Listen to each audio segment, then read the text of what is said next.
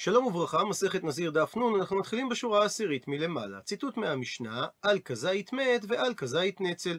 ומבררת הגמרא, ואיזהו נצל שעליו דיברה המשנה, מביאה הגמרא שתי אפשרויות. אפשרות ראשונה, בשר המת שקרש, ומסביר התוספות, שנימוח הבשר של המת מתחילה, ואחר כך הוא קרש. אפשרות שנייה, שנצל זה אומועל שהרתיח. ומסביר התוספות, נוזל שיוצא מן המת, והרתיחו את הנוזל הזה באור, דהיינו, על גבי האש, והעלה רתיחות. שתי אפשרויות אלה נקראות נצל, שכזית מהם מטמא באוהל. ושואלת על כך הגמרא, איך היא דמי? באיזה מציאות מדובר? אילי, מה אם מדובר דלא ידעינן דדידיהו? כלומר, שאין אנו יודעים אם המועל הזה הוא מבשר המת שנימוח, או שאולי מדובר על מועל שהוא מכיחו וניעו של המת, שהן הפרשות טהורות, כדוגמת רוק או נזלת. אז אם כך, כי קרש, מה יהווה? גם אם הנוזל הזה קרש, איך יכול הנזיר לגלח? והרי יש לו ספק שמא הנוזל הזה שקרש הוא בכלל נוזל טהור. אלא האפשרות השנייה, דידעינן דדידיו, שידוע לנו בוודאות שהמועל הזה הוא מבשר המת, אז אם כך, אף על גב דלא קרש, ודאי שהנזיר נטמע והוא יכול לגלח. ואם כן, מדוע הסברנו שנצל זה דווקא מועל שקרש? עונה על כך, אמר רבי ירמיה, שמדובר בסתם, כלומר, אנחנו יודעים שההפרשה הזאת הגיעה מהמת, אבל אנחנו לא יודעים האם מדובר על מוהל מבשר המת, או על הפרשות שאינן טמאות. אי קרש, אז ודאי מוהל הוא, ואם לא קרש, יש ספק דילמה אולי מדובר על הפרשות אחרות, כגון כיכו וניאו הוא. ואז הדין שהנזיר לא יגלח מפני שמדובר על ספק טומאה. ואומר התוספות, שאומנם הגמרא דיברה על מועל, אבל באותו אופן יש לפרש גם לגבי הבדיקה של ההרתחה, שאם אנחנו לא יודעים האם מדובר על נוזל שהגיע מהגופה של המת והוא טמא, או על הפרשות אחרות שהן טהורות, אז עושים בדיקה של הרתחה, ואם הוא העלה רתיחות, אז ודאי שמדובר ממועל הבא מהמת, וזהו הנצל. ואם הוא לא הרתיח, דהיינו הוא לא העלה בועות, אז מדובר על הפרשות אחרות כגון כיכו וניאו. ואגב עניין הנצל, בא מיני שאל אביי מרבה את השאלה הבאה, האם יש נצל לבהמה או אין נצל לבהמה? הוא מסביר התוספות, האם כזית מן הנבלה שנרכב מאליו ונימוח, האם הוא מטמא במגע ובמסע או לא? והשאלה הזו לא קשורה לעניין גילוח של נזיר. הוא מבאר אביי את שאלתו, מי אמרינן? האם אנחנו אומרים שכי גמירי, ההלכה למשה מסיני שנלמדה, הייתה רק לגבי נצל דעתי מאדם, שרק נצל שהגיע מגופת אדם מטמא טומאת מת, אבל נצל דעתי שהוא מגיע מבהמה לא מטמא, או דילמה, או אולי לא שנה. אין הבדל וחילוק בין גופת אדם לבין גופת בהמה לעניין נצל. הוא מסייג את הגמרא ששאלתו של אביי רלוונטית רק לדעה אחת במחלוקת שמופיעה במסכת בכורות. הניחא למאן דאמר, שאלתו של אביי נוחה, אינה רלוונטית לפי הדעה שאומרת שהקריטריון להגדיר טומאה חמורה של נבלה בדרגה של אב הטומאה שהיא תטמא אדם במגע ובמסע וגם כלים, זה רק עד לגר. מסביר תוספות, על בסיס מה שכתוב בתורה, לגר אשר בשעריך תתננה ואכלה, ומדובר כמובן על גר תושב, דהיינו על גוי, שיכול לאכול נבלה, אז רק נבלה כזאת שראויה למאכל הגר, היא קרויה נבלה לטמא במגע ובמסע. וממילא שאלתו של אביי אינה רלוונטית לדעה הזאת, שהרי נצל של נבלה אינה ראויה למאכל של גוי, ולכן ודאי שהיא לא תטמא בדרגה של אב הטומאה.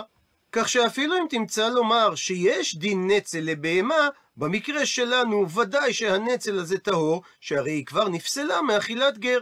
ואגב הדין הזה מביאה הגמרא גם את הדין השני שנאמר במסכת בכורות, למרות שהוא לא רלוונטי לסוגיה שלנו, שהקריטריון וטומאה קלה זה עד לכלב, שעל אותו נצל של בהמה עדיין יש דין של טומאת אוכלין, שהיא נחשבת ראשון לטומאה, לטמא אוכלין ומשכין, עד השלב שהם ייפסלו אפילו מאכילת כלב. אז לדעה הזאת שפיר.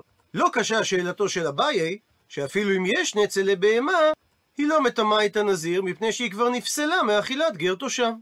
אלא למאן דאמר, לדעה השנייה שמופיעה שם במסכת בכורות, שהקריטריון של טומאה חמורה זה עד לכלב, דהיינו, שנבלת בהמה נמצאת בדרגה של אב הטומאה לטמא אדם וכלים, כל זמן שהיא ראויה למאכל כלב, לפי הדעה הזאת, שייך לשאול את שאלתו של אביי, מה איכא למימר? מה יש לך לומר לגבי נצל של בהמה? שהרי היא עדיין ראויה למאכל כלב, והאם גם נצל כזה מטמא נזיר? או אולי לא גמרו הלכה למשה מסיני, אלא רק לגבי נצל מאדם, ולא לגבי נצל מבהמה. כך שאף אגב שזה ראוי למאכל כלב, זה נחשב לאפרה בעלמא, וזה לא מטמא את הנזיר. מתרצת הגמרא תשמע. בו שמע הוכחה מהתוספתא בסוף מסכת זווים, שדיברה על שומן של נבלת עוף טהור, שיש בו דין מיוחד שהוא מטמא רק כאשר הוא נמצא בבית הבליעה של האדם. ואומרת הברייתא, שאם ימחו את השומן הזה באור, והוא נמס ואדם שתה אותו, אז אכן האדם הזה טמא. כי באופן ההכנה, השומן לא נפסל ממאכל כלב, כי כך רגילים להמיס את השומן של העוף באור. אבל אם ימחו את השומן הזה בחמה, אז האדם ששתה אותו טהור. והסיבה לדבר, מסביר תוספות, שכאשר השומן נמוח בחמה, דהיינו בשמש, אז הוא מסריח מחום השמש, וממילא הוא לא ראוי לאכילת אדם, ולכן הוא טהור. עד לכאן לשון התוספתא, הוא מדייק את הגמרא.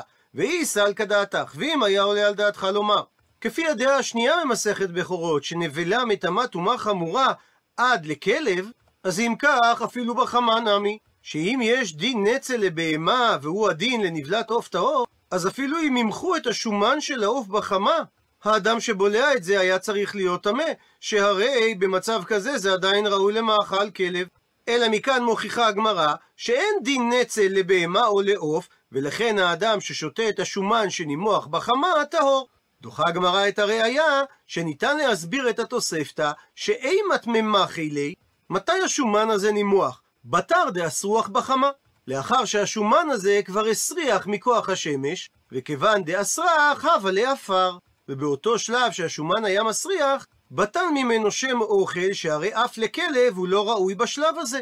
וזה לא דומה לנצל בהמה שנמחה בלא חמה, שהוא עדיין יהיה ראוי למאכל כלב. ואגב שהזכרנו את הדין של ימחו ברור, עוברת הגמרא לסוגיה אחרת שיש בה עניין דומה.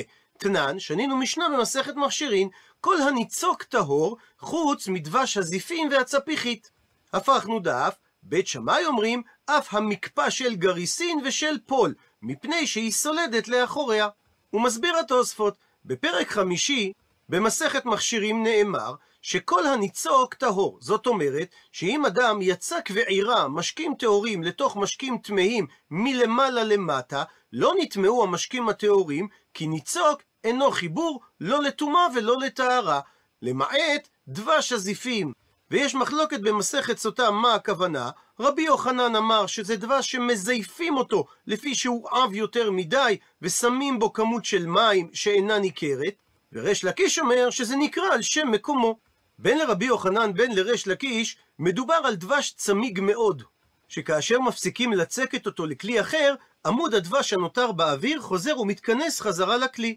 הוא מזכיר דוקטור משה רענן לפורטל הדף היומי, שאחת מהבדיקות המומלצות היום להבחנה בין דבש אמיתי לבין זיופים, מבוססת על התכונה הזו, שכאשר יוצקים דבש באיכות גבוהה, הוא אמור לזרום בזרם ישר ורציף, מבלי להישבר לטיפות נפרדות. ואת עניין הצפיחית מסביר התוספות כמו שכתוב כצפיחית בדבש, כלומר שרודה אותו מן הכוורת מעורב עם השעווה. וזה גורם להיותו סמיך מדבש רגיל. ומתוך שהוא אהב הרבה, זה נחשב כאוכל, וכאילו העליון והתחתון מעורבים יחד זה בזה, ולכך הניצוק מהווה חיבור בין העליון לתחתון. הניצוק, דהיינו, העמוד הנוזלי שמחבר בין הנוזל העליון לנוזל התחתון, בנוזלים רגילים הוא לא נחשב חיבור.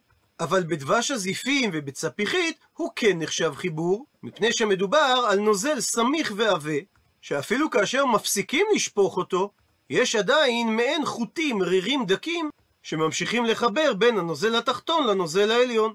בית שמאי חולקים על חכמים, והם אומרים שגם מקפא של גריסים, שזה פול שקדשו אותו, או מקפא של פול שלמים, שהיו עושים מהם תבשיל עבה, וכנראה מדובר על סוג של דייסה שהיו עושים מפול הגינה, גם הניצוק שלהם נחשב כמחבר בין החלק העליון לתחתון, מפני שהיד סולדת לאחוריה, שכשנהפך התבשיל של המקפא והאדם פוסק מלשפוך מהעליון לתחתון, אז הניצוק, דהיינו העמוד שחיבר קודם, סולד וחוזר לאחוריו, מתוך שהתבשיל עב, ויש בו את אותם רירים, אותם חוטים, שמחברים את האוכל התחתון לעליון להיות יחד.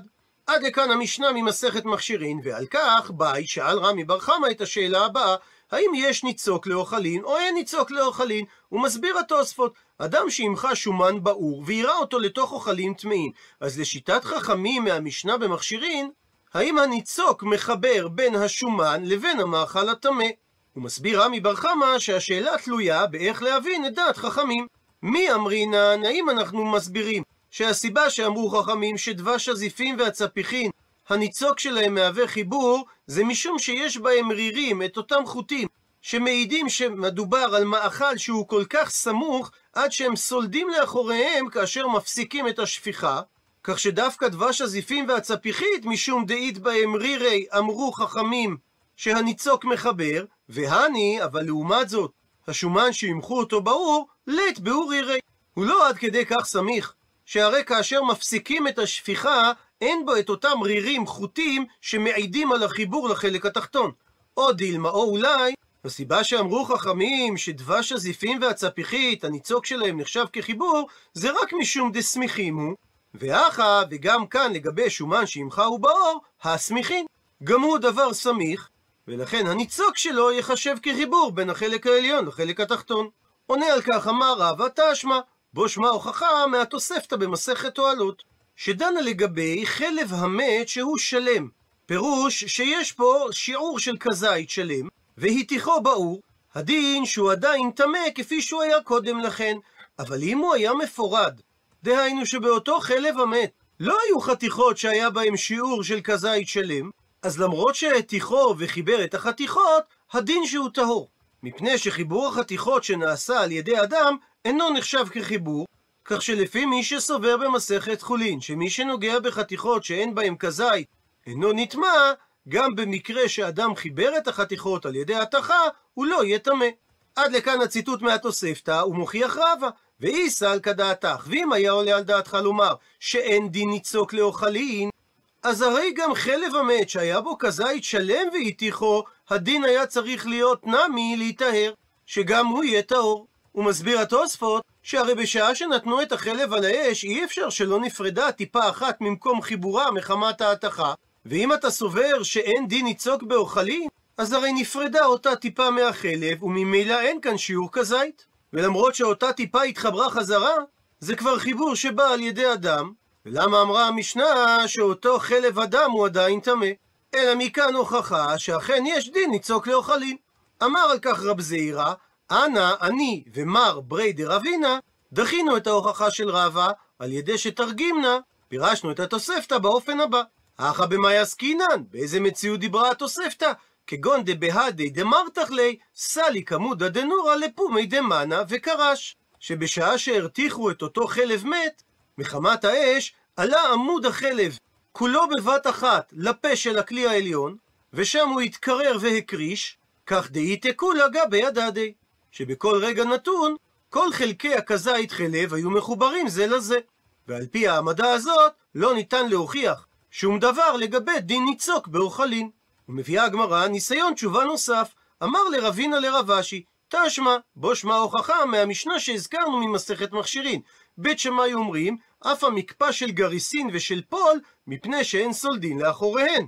ומדבריהם ניתן להוכיח שהטעם שלבית שמאי זה נחשב חיבור, זה משום אותם רירים, חוטים, שגם כאשר מפסיקים את השפיכה מהעליון לתחתון, הם מחברים בין העליון והתחתון, ואם כך ניתן להסיק שטעמם של חכמים גם הוא בגלל אותם חוטים שממשיכים כאשר מפסיקים את השפיכה, אלא שחכמים אמרו שצריך כמות חוטים גדולה, ולא כמות חוטים קטנה כמו שקיימת במקפא של גריסין ושל פול. ומכאן רוצה רבינה להוכיח שגם בשאר אוכלים שאין להם מספיק רירים, אין דין ניצוק. דוחה הגמרא את הוכחתו של רבינה, מי דאיריה? מה מכריח אותך לומר שזו המחלוקת המדוברת בין חכמים לבית שמאי? שהרי ניתן להסביר את המחלוקת גם באופן הבא. הטעם, שם לגבי דבש זיפים וצפיחית, אמרו חכמים שהניצוק נחשב כמחבר משום דסמיכין, שמדובר על מאכלים שהסמיכות שלהם גדולה, והכה, וכאן לגבי מקפא של גריסין ושל פול, אמנם בית שמאי אמרו שזה נחשב כחיבור משום רירי, משום אותם חוטים שממשיכים לחבר בין העליון לתחתון גם כאשר מפסיקים את השפיכה, אבל אולי לפי חכמים זה נחשב חיבור בגלל הסמיכות ובלי קשר לאותם רירים. ולפי ההסבר הזה, ניצוק של שומן ייחשב כחיבור. ציטוט מהמשנה, ועל מלוא תרווד רקב. ושואלת הגמרא, וכמה שיעורו של מלוא תרווד? ומביאה על כך הגמרא מחלוקת המוראים. תשובה ראשונה, חזקיה אמר, מלוא פיסת היד. בלא האצבעות. ורבי יוחנן לעומת זאת אמר, שזה מלוא חופניו. דהיינו, כף היד עם האצבעות. זאת אומרת שלחזקיה מדובר על כמה שכף היד בלבד יכולה להכיל, ולרבי יוחנן מדובר על כמה שיכולה כף היד בצירוף האצבעות להכיל. ומקשה הגמרא על דברי חזקיה אתנן, ומאיר מסורת הש"ס במקום, שאומנם לא מדובר על משנה אלא על תוספתא, אבל לפעמים מצינו שהגמרא משתמשת גם במילה אתנן לגבי תוספתא, וכך אומרת התוספתא במסכת אוהלות, ששיעור מלוא תרווד הרקב שאמרו, שהוא מטמא, ישנן מעיקר האצבעות ולמעלה, זה דברי רבי מאיר. וחכמים אומרים שמדובר על מלוך אופניו. עד לכאן לשון התוספתא ומקשה הגמרא. בישלמה נוח לי להבין שרבי יוחנן הוא דאמר כרבנן, שהשיעור של מלוא תרווד רקב זה מלוך אופניו, כף היד עם האצבעות. אלא חזקיה כמן אמר, לא כרבי מאיר ולא כרבנן.